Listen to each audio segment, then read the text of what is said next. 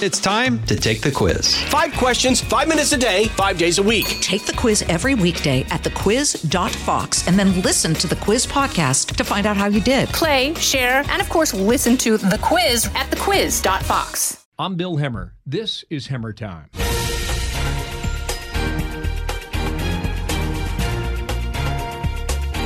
He was the Attorney General of the United States under President George Bush. His legal mind is among the sharpest in the nation. Welcome, Judge Michael Mukasey. Good to be here, Bill. I have all 448 pages divided in two volumes, and you actually you won up to me because you have it in a binder already. So I do. I had, I got it three hole punch. pretty official. Uh, the first volume deals with Russia meddling the second with allegations of obstruction.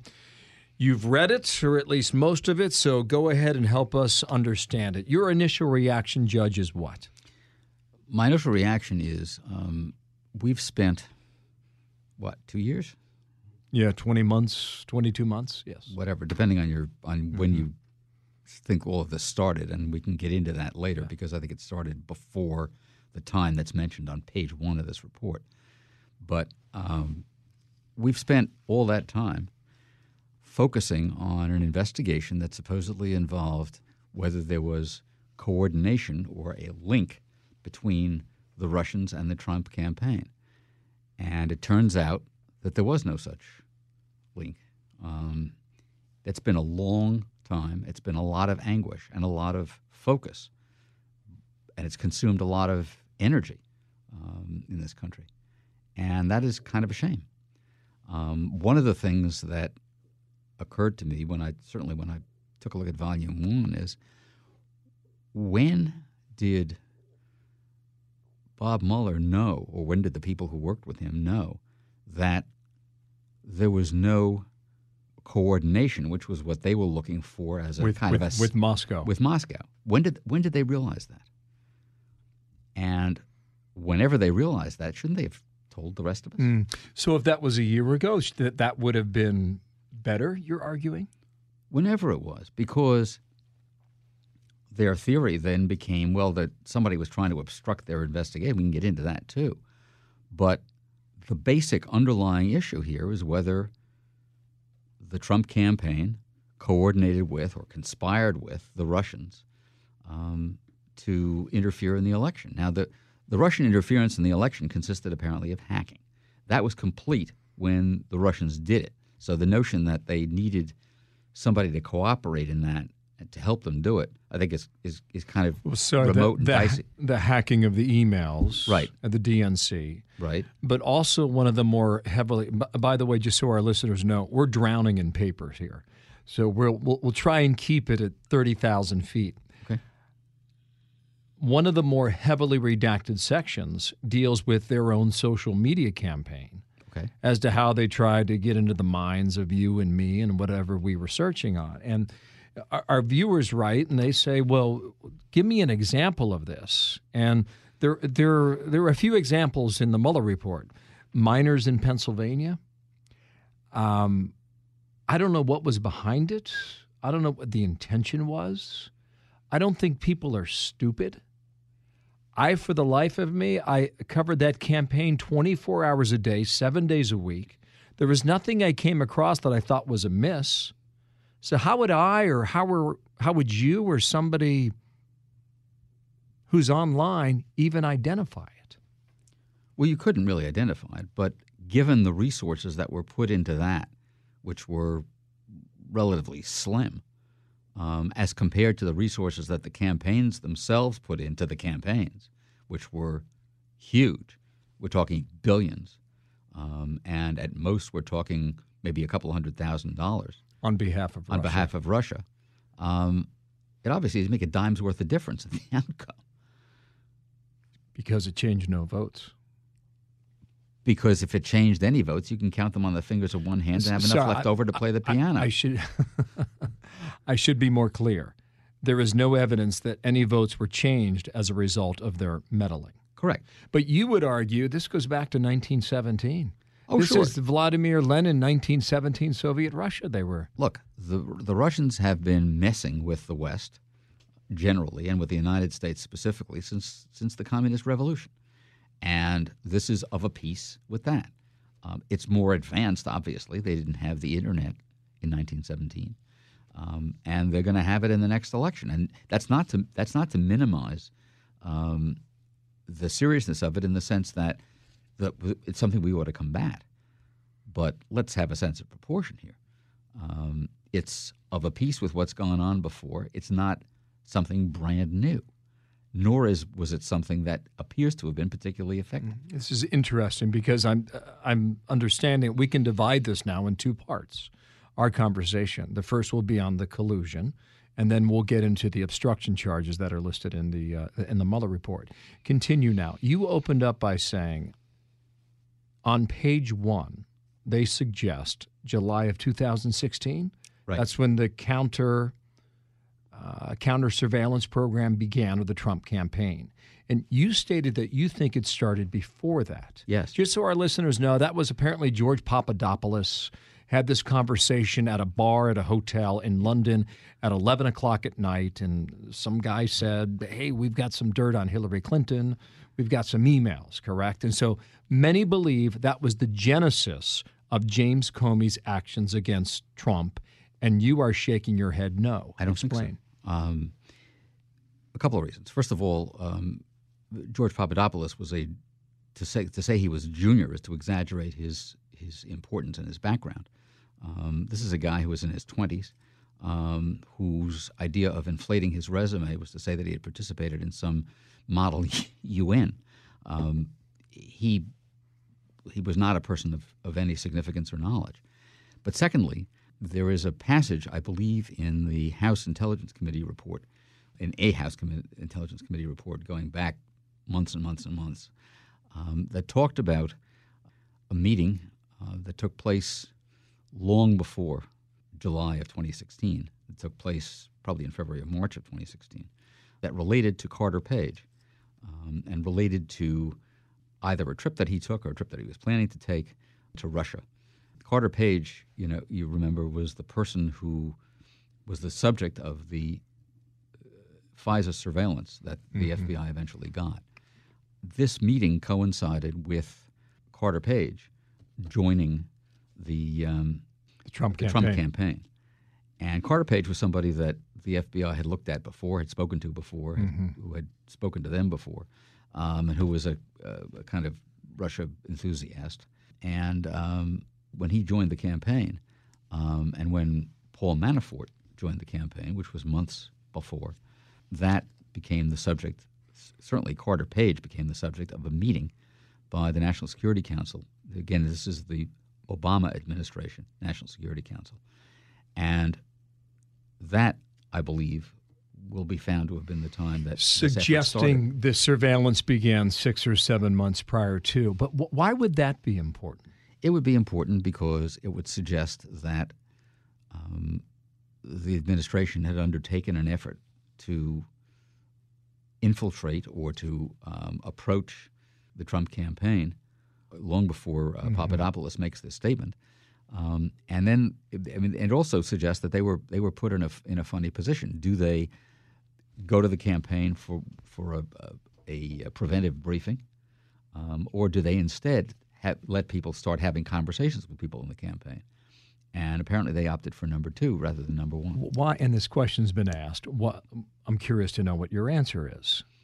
Why would the FBI not inform someone on the Trump campaign that you're rubbing shoulders with some guys that we're that we find suspicious? Right. Um, that's indeed an excellent question. And I think that that may very well be something that ought to be looked at um, in an investigation relating to the start of this of this inquiry. But again, I don't think the inquiry was triggered by or started because of, or simply because of, a Papadopoulos remark in a wine bar in in, in Uh, London. very interesting. Carter Page has been exonerated through this too. We should state. Yes, of course. And what's interesting is that when they got, or one of the things that's interesting is that when they got a, a FISA warrant on Carter Page, Carter Page is an American citizen. Um, in order to get a warrant on an American citizen under the Foreign Intelligence Surveillance Act, you have to show not only that he may be an agent of a foreign power, but also that he's in, in, involved in the commission of a crime.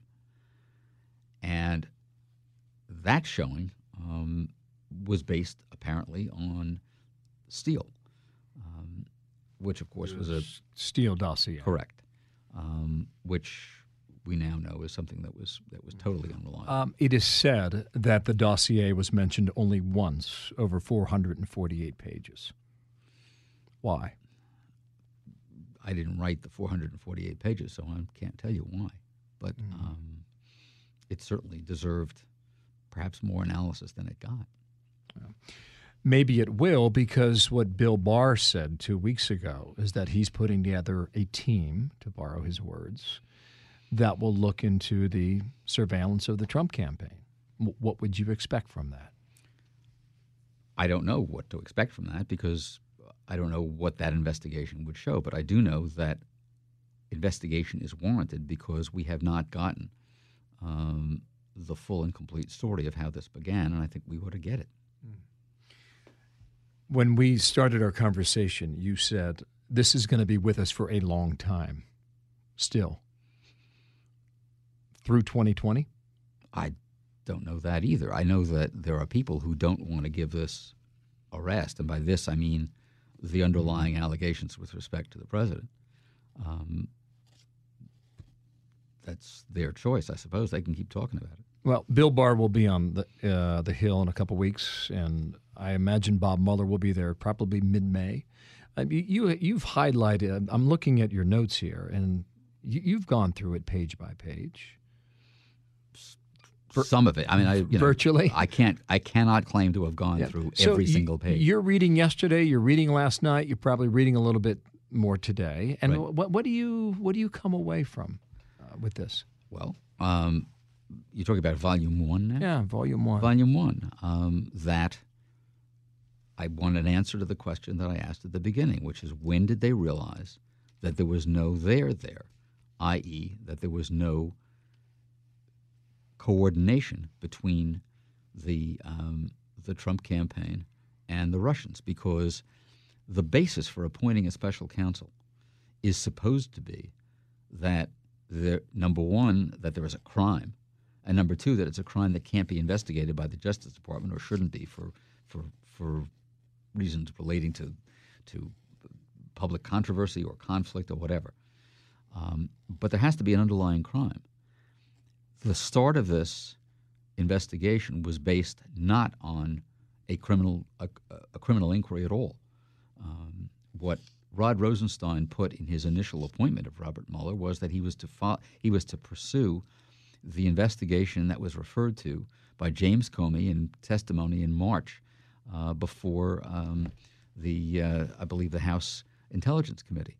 Well, that in that inquiry was a national security investigation. It was not a criminal investigation.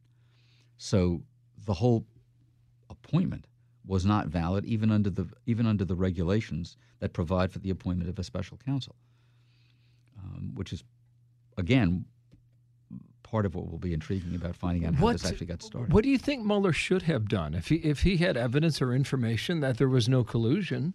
Should he have preempted the announcement? I, what, would be?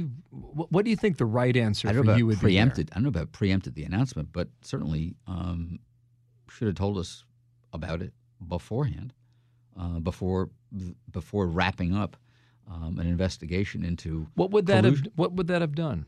Taken the edge off? I should think. It would have taken the the speculation, the edge in the speculation. You remember the the um,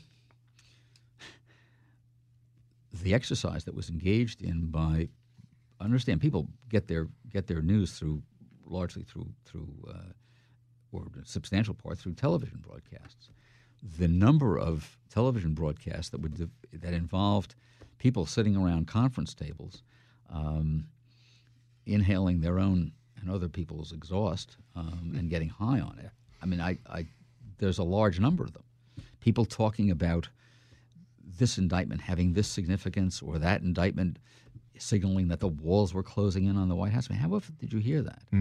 If that was not true and known to be not true at the time, then somebody should have said something about it. Why did he not? Do you think? I have no idea. Do you think there was pressure among those who was working uh, who were working with him on that team of special counsel prosecutors? Look, the fact is that these things develop a momentum of their own once they start. By these things, I mean special investigations, which is why I'm not a one of the reasons I'm not a fan of special anything. Um, I'm a fan of doing things in the normal way uh, through the normal channels. Um, the short of it is, I don't know, but I do know that they must have known pretty a lot earlier than we found out that there was no obstruction case, that there mm-hmm. was no collusion case, mm-hmm.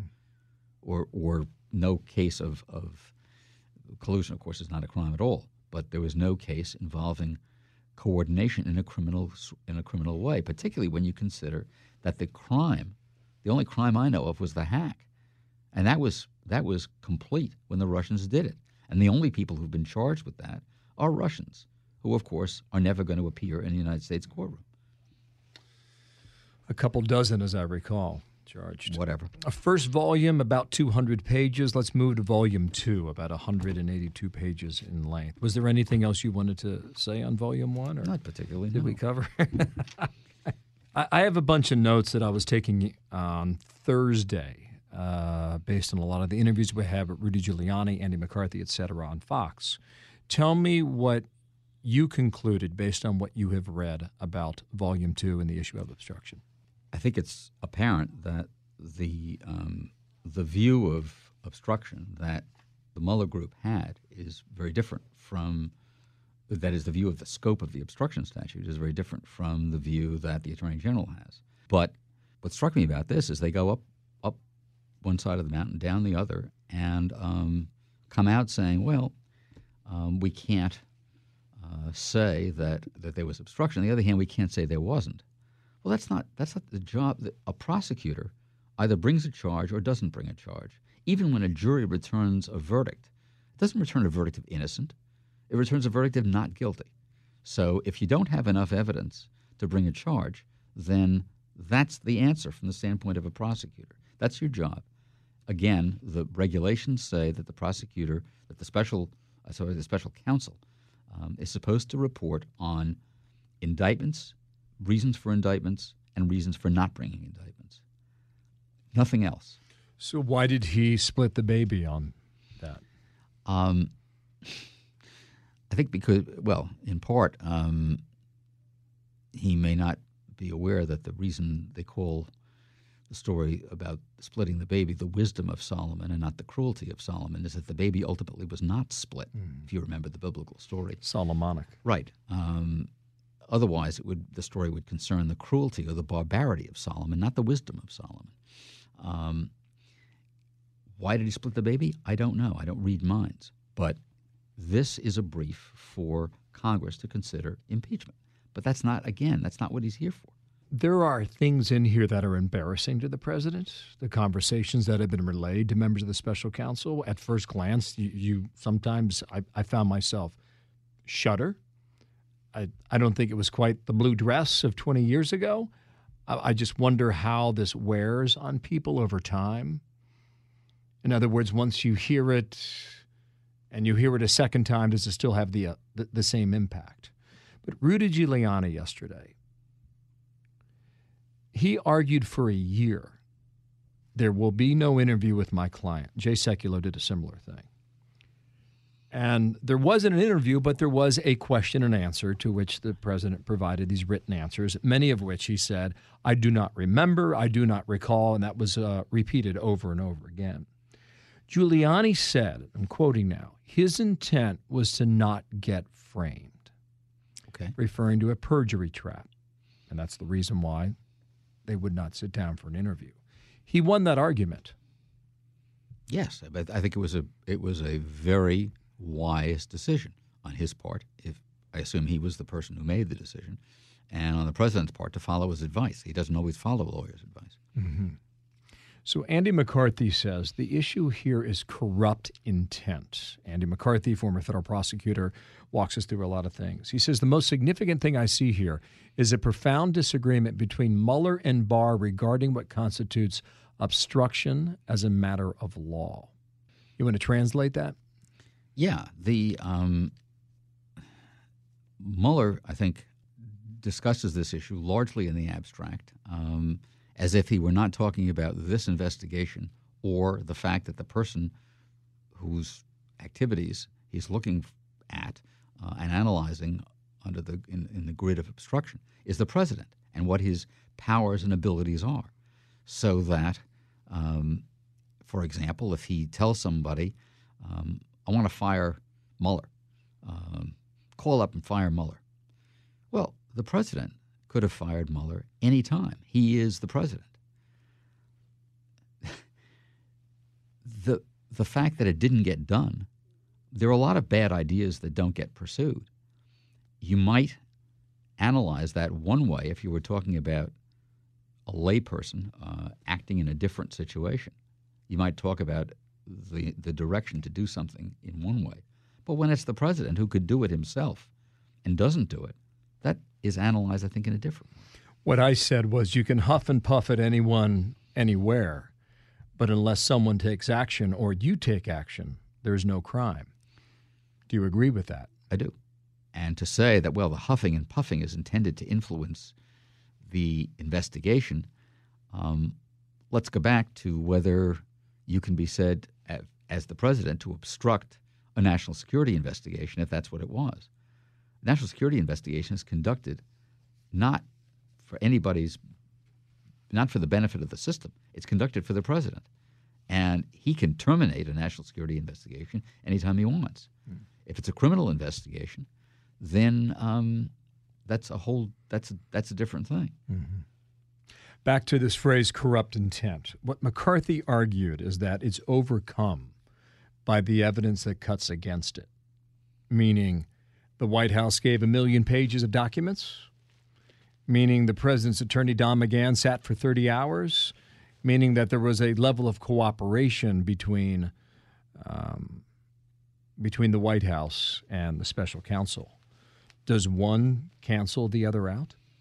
It's not a question of canceling it out so much as it is of making it uh, dubious to draw to draw the conclusion that somebody had corrupt intent by doing X if if he's done Y that is inconsistent with it.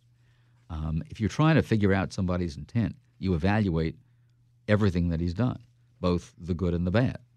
Um, if you can't come to a conclusion, and apparently the Mueller folks could not come to a conclusion, then the decision is not to charge. Take it to page 78. Quote Everyone tells me if you get one of these independent counsels, it ruins your presidency. It takes years and years, and I won't be able to do anything. This is the worst thing that ever happened to me. And apparently, prior to that, he said something that I, that I won't repeat. Right. You could probably imagine if you were president, a very similar reaction. Correct. When somebody, when you get the news that a special counsel has been unleashed on you, um, then of course it's going to influence the course of your presidency to the to the certainly as as long as that inquiry goes on, which suggests why he he wanted to bring it to an end so that he could deal with his agenda um, as it in fact existed, and particularly when you consider that the investigation was of a non-crime, um, that makes it somewhat irksome and burdensome. Let me just read from Barr's statement that he made on Thursday morning. The president was frustrated and angered by a sincere belief that the investigation would undermine his presidency, propelled by his political opponents and fueled by illegal leaks. How much consideration did Barr give that? Because it would appear that he gave it a lot of consideration. I don't know how much consideration. I mean, how much consideration did he give it in reaching the decision not to prosecute? Correct. I don't know how much consideration he gave it, but certainly the very fact of the conclusions, wholly apart from that, um, the conclusions of the report itself that say we can't we can't recommend prosecution here. It's not just because you can't prosecute the president. They said they did, did they didn't have enough to make a determination one way or the other. That's enough it seems to me, to say there's going to be no prosecution here. Does, ba- does Barr arrive at that by reading Mueller's report? Uh, for example, if there are if there are a dozen White House officials who speak with the special counsel, and they all say the same thing. They say, "Oh yeah, he he knew the walls around him were caving in." Is is that reason enough for Barr to draw a conclusion as to what the president was thinking? Again, you'd have to you have to ask Barr that question, not me. As a matter of law, is that something that happens? It is something that happens, and the fact is that it is Barr's determination to make as to whether there's going to be a prosecution. That's his job. So the notion that somehow he interfered or intervened is ridiculous. Unless, of course, this was never intended for that and was intended, as I said, as a brief for impeachment, um, which it should not have been. Ken Starr has a lot of experience with this. Um, about a week ago, he said, We're about to enter a period of enormous frustration and acrimony. Are we? Um, I yield to his expertise. Um, so far, he's absolutely right. Uh, we've had frustration and acrimony um, on both sides and all sides, and um, I don't see it ending anytime soon. Mm-hmm. To that particularly point. if the investigation relating to how this got started proceeds as I think it will. Yeah. W- will Bob Mueller testify in front of an open hearing in Congress? I should think. Yeah. Would you like that? I'll watch it. I mean, I, you know, I, would I like it? No, mm-hmm. um, because I don't. Again, a special counsel under the regs is supposed to be appointed to investigate, um, prosecute, or not prosecute, and explain the reasons in a confidential statement to the attorney general. That's all. Um, the special prosecutor, the special counsel, I should say, is not supposed to be a personage. It's supposed to be a person of integrity, mm-hmm. but isn't supposed to become a big personality. Um, and this is not a matter of big personalities. It's supposed to be a matter of procedures carried out by trustworthy people. Yes, but we don't have um, people who are stars in this and, and, and who can therefore uh, do things that are outside the rules. James mm-hmm. Comey was the best example of that. I just have a few more. And if we're missing anything that you think is relevant, you put it on here, okay? Okay. Uh, Brad Parscale runs the Trump campaign for 2020 reelection. In the middle of all this on Thursday, he put out a statement from the campaign, and it concludes the following way. Now that the collusion and obstruction conspiracy theories have been exposed for the pathetic hoaxes they always were, the Obama era DOJ and FBI must answer for their misdeeds and the scam that they perpetuated against the American people. He concludes by saying justice will be served. What's well, coming our way? That's, um, I think, a highly rhetorical statement about what he thinks the outcome of the of the investigation will be. That as to which the attorney general has said he's assembling a team. That's what he's that I assume is what he's talking about. Whether that all of that rhetoric is going to be fulfilled or not, I don't know.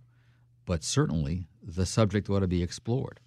And um, if this originated within the Obama administration as something other than um, the kind of investigation that was was referred to on page one of, of volume one, then that's something we ought to be aware of because mm-hmm. it's something that shouldn't happen again. Is the special counsel law a good one? There is no special counsel law. There are special counsel regulations. And as the regulations are drawn, no, because it leaves open too much um, in the way of of um, possibilities for for abuse, and I think part of, that's part of what we're seeing now. Mm. Um, Victoria Toensing has a wonderful article in the journal suggesting changes in those regulations, and that's something that the Attorney General could put in place. Because well, what, what, Cong- Congress allowed the special counsel law to lapse because they didn't like it. That was the that was the um, uh, that was the, the, those were that was the law that that said that that uh, that that underlay the Ken Starr investigation. They didn't want that to continue. They allowed that that law to lapse, and there were regulations instead that were put in place under the Clinton um, uh, in the Clinton Justice Department. Those regulations can be amended by the Justice Department. I think now. simply put, Ken Starr worked outside of the Department of Justice, but Bob Mueller worked under it. And Victoria Toensing is suggesting what and how you can make it better. She's suggesting putting some limits on what it is that can be disclosed. She's suggesting um, uh, a number of, of, amendments that would focus um, special counsel investigations, would prevent disclosures about people who are not being charged, um, and would prevent the circus atmosphere that we're talking about or that we're functioning in now. What's the chance of that happening? I hope it's good. I hope it's good. I hope it's something that would have to happen. I think after um, the kind of investigation that, that the attorney general is talking about about uh, starting. It's been a remarkable ride. And as you pointed out at the beginning, it is not over. Judge, thank you for your time. Thanks for having me. Did we miss anything? I, look, it's, you know, it's 400 pages. There's probably something we missed. Enjoy reading. Thank you. Judge Michael Mukasey, the former Attorney General, with me today. Thank you so much for your insight. I'm Bill Hemmer. This is Hemmer Time.